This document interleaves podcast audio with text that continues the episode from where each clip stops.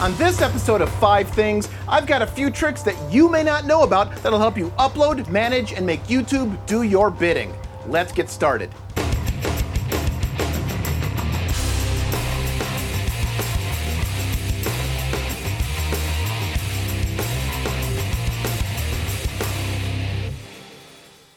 Hello, and welcome to another episode of Five Things, a web series dedicated to answering the five burning tech questions that you have about technologies and workflows in the media creation space, plus tech stuff I dig and how it's used. I'm still your host, Michael Kammes. You probably have media on YouTube, and you probably think that after thousands of hours, you've mastered the tube. But there are some little known upload tricks and workarounds, playback shortcuts, and voodoo that you may not even know that YouTube does. Let's check these out. Let's start from the beginning. Let's say you've got a masterpiece of a video. Maybe it's an uncle getting softballed in the crotch. Maybe it's your buddy taking a header down a flight of stairs. Or maybe, just maybe, it's the cutest pet in the world. Mine!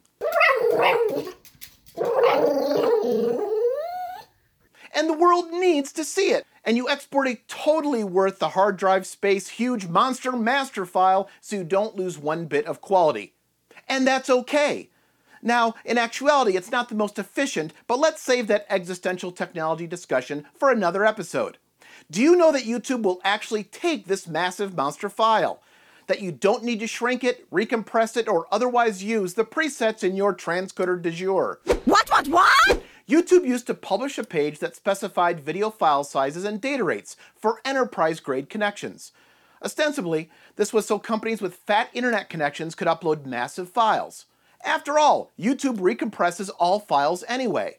Yes, as I've said many times before, YouTube will always recompress your media. Always. But this page was taken down. Why? Because accepting larger file sizes ties up YouTube servers and takes longer for their transcoding computers to chomp through and subsequently create the versions you'll end up watching. Plus, it's a crappy experience for you, the end user, to wait hours for an upload and the processing. Despite this, you can still do it. See here. Here is an HD ProRes file. It's several gigabytes in size. As I select the file and start the upload, YouTube tells me that this will take several hours. That sucks. However, uploading a less compressed file means the versions that YouTube creates will be based on the higher quality than the compressed version you'd normally upload from your video editor, or one that you'd create from your media encoder. So what would you rather have? A copy of a copy of a finished piece or just one copy? The less compression you use, the better looking the final video will be. By the way, you know that YouTube creates all of the various versions, right? From the file you upload, YouTube creates the 240, 360, 720, 1080, and higher versions. Are yours not showing up? Have patience. YouTube takes a little bit. Patience, Lieutenant. Patience. Okay, back to the high-res fat files. I know, the fact that there is a long upload for these large files sucks, but it does lead me into the next tip. Did you know that you can resume a broken upload? Well, fascinating is a word I use for the unexpected. As long as you have the same file name, you can resume an upload for 24 hours after a failed upload. Here, let me show you. Here's the file I was uploading before. As you can see, it still has quite a way to go. Oops, close my tab. Now, I'm going to wait a little bit. Okay, it's been several hours, and I'm going to open a new tab and navigate back to the upload page. Now, I'll reselect the same file. Boom! The upload picks up where it left off, and the file continues to upload. Great for when the internet goes out.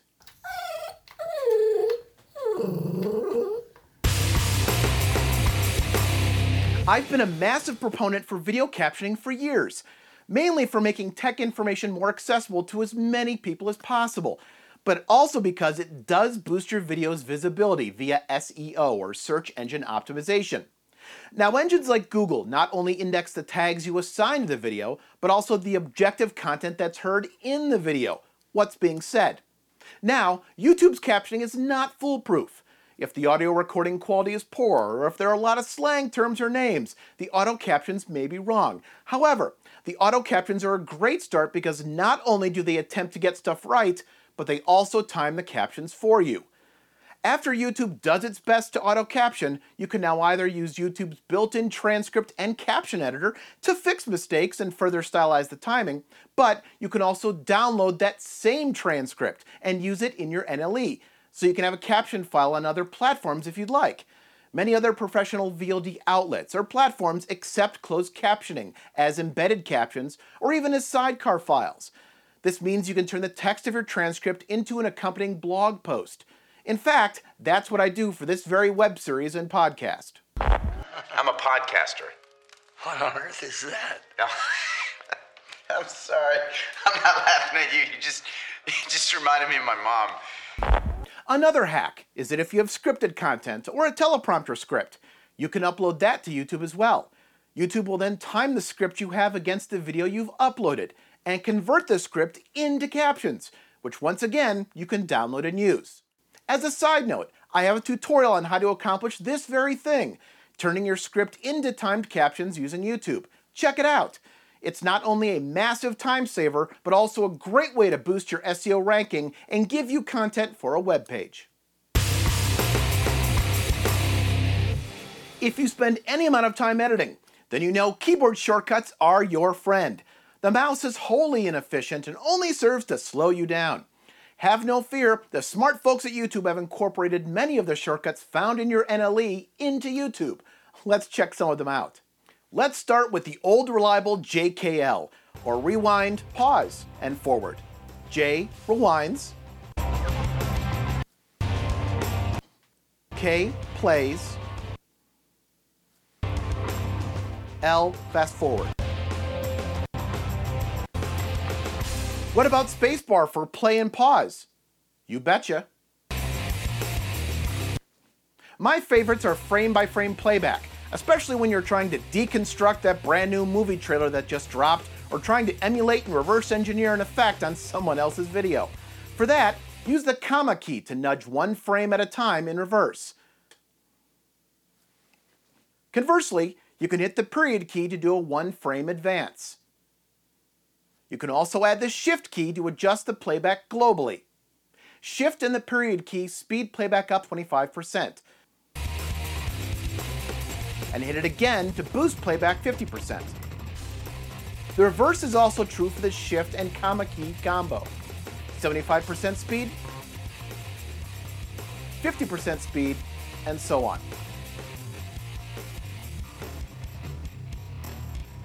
Here's a good list for you to earn some muscle memory for. Now, if you spend any amount of time on Netflix, you've probably stumbled across this window too. YouTube has something very similar, handy dandy stats for nerds window. Well, let's get those nerds! Nerd!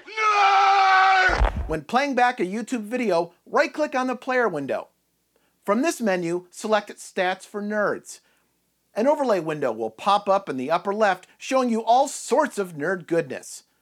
This may pacify your need for numbers, but it's also a great troubleshooting tool for playback issues. You may notice in this overlay the heading Volume slash Normalized. This is something very sneaky, which we'll get into now. A little known secret is that not only does YouTube always, always, recompress your video, it also diddles your audio work. And I don't mean just a simple transcode. I'm talking about adjusting your audio levels and sonic dynamics. More specifically, loudness equalization. You can see this in the last tip when we checked out stats for nerds. This is what the volume slash normalized heading is.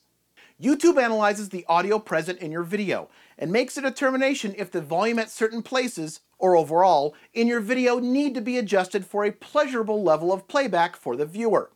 In this example, you can see the first percentage is the volume in your YouTube player window.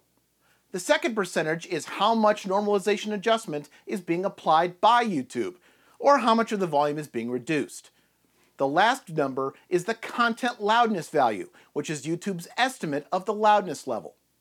Now, why on earth would YouTube do this? It goes back to something I mentioned earlier, and that's user experience. If you had to constantly change the volume on your headphones, your computer speakers, or your TV for every video you watched, you'd get pretty annoyed, right? It's also quite dangerous to have one video that's very quiet, So you turn the volume up only to have your ears blown off when the next video that plays is super loud. A variant of this is actually part of the Calm Act, which holds broadcasters accountable for the same thing. You're probably asking, how can I stop YouTube from doing this to my mix? well, just like avoiding YouTube from recompressing your video, you can't.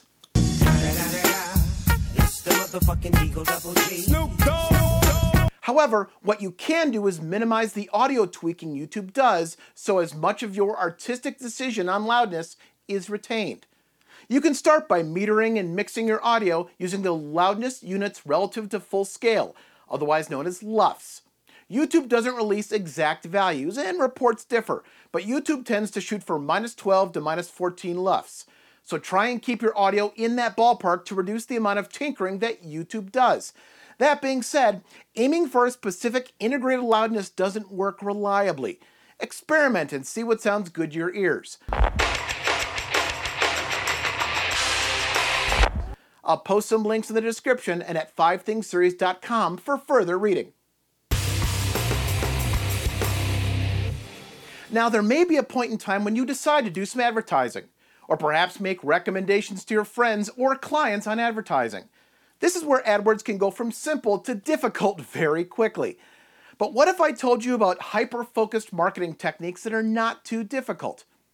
Okay, so let's assume you know the basics of AdWords at a very, very high level of the kinds of AdWords you can create are an in-stream video ad, either skippable or not, before the start of a video, or create an in-display ad, which appears as a suggested video to the right in the YouTube sidebar of the video you're currently watching. There are more parameters to set up within AdWords, but you basically give AdWords a budget, and that budget is used by AdWords to bid on your ad placements on your behalf against other advertisers. You're probably asking, but how do I have my ads placed on the right videos? And here's where the tricks come into play. AdWords allows you to not only bid on the general types of videos you can place your ads on, like folks interested in sports or technology, but you can also have the ability to specify the exact videos and channels where your ad is shown on. Whoa! Provided those videos or channels you want to advertise on accept monetization, you can selectively choose to advertise on them. This gives you hyper-focused marketing. And what's to stop you from doing a custom intro for each of the commercials you place? This allows you to speak to the exact users consuming the video and market directly to them. Think about that for a minute. You can reference the content in the exact video you're advertising on. You can speak to the people who are watching that exact video. Instead of casting a wide net, you fire a narrow, highly targeted advertising bullet. We're talking assassin type precision. Let it never be said that your anal retentive attention to detail never yielded positive results. Do you have more YouTube tips and tricks other than just these five? Tell me about them in the comments section. Also, please subscribe and share this tech goodness with the rest of your techie friends. They should thank you, and they should buy you a drink. Until the next episode, learn more, do more. Thanks for watching.